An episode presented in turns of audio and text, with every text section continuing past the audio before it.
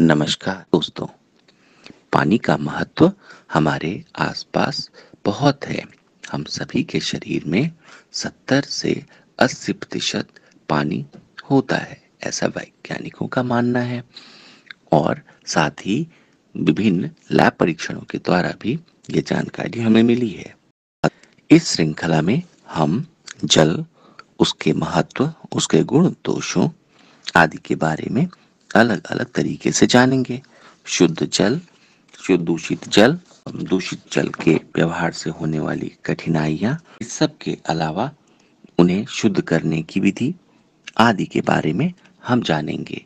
यही नहीं, इसके बाद हम शहरों में पीने के, पानी के क्या प्रबंध होने चाहिए, ग्रामीण इलाकों में क्या प्रबंध होने चाहिए, आदि के विषय में भी हम बात करने वाले हैं।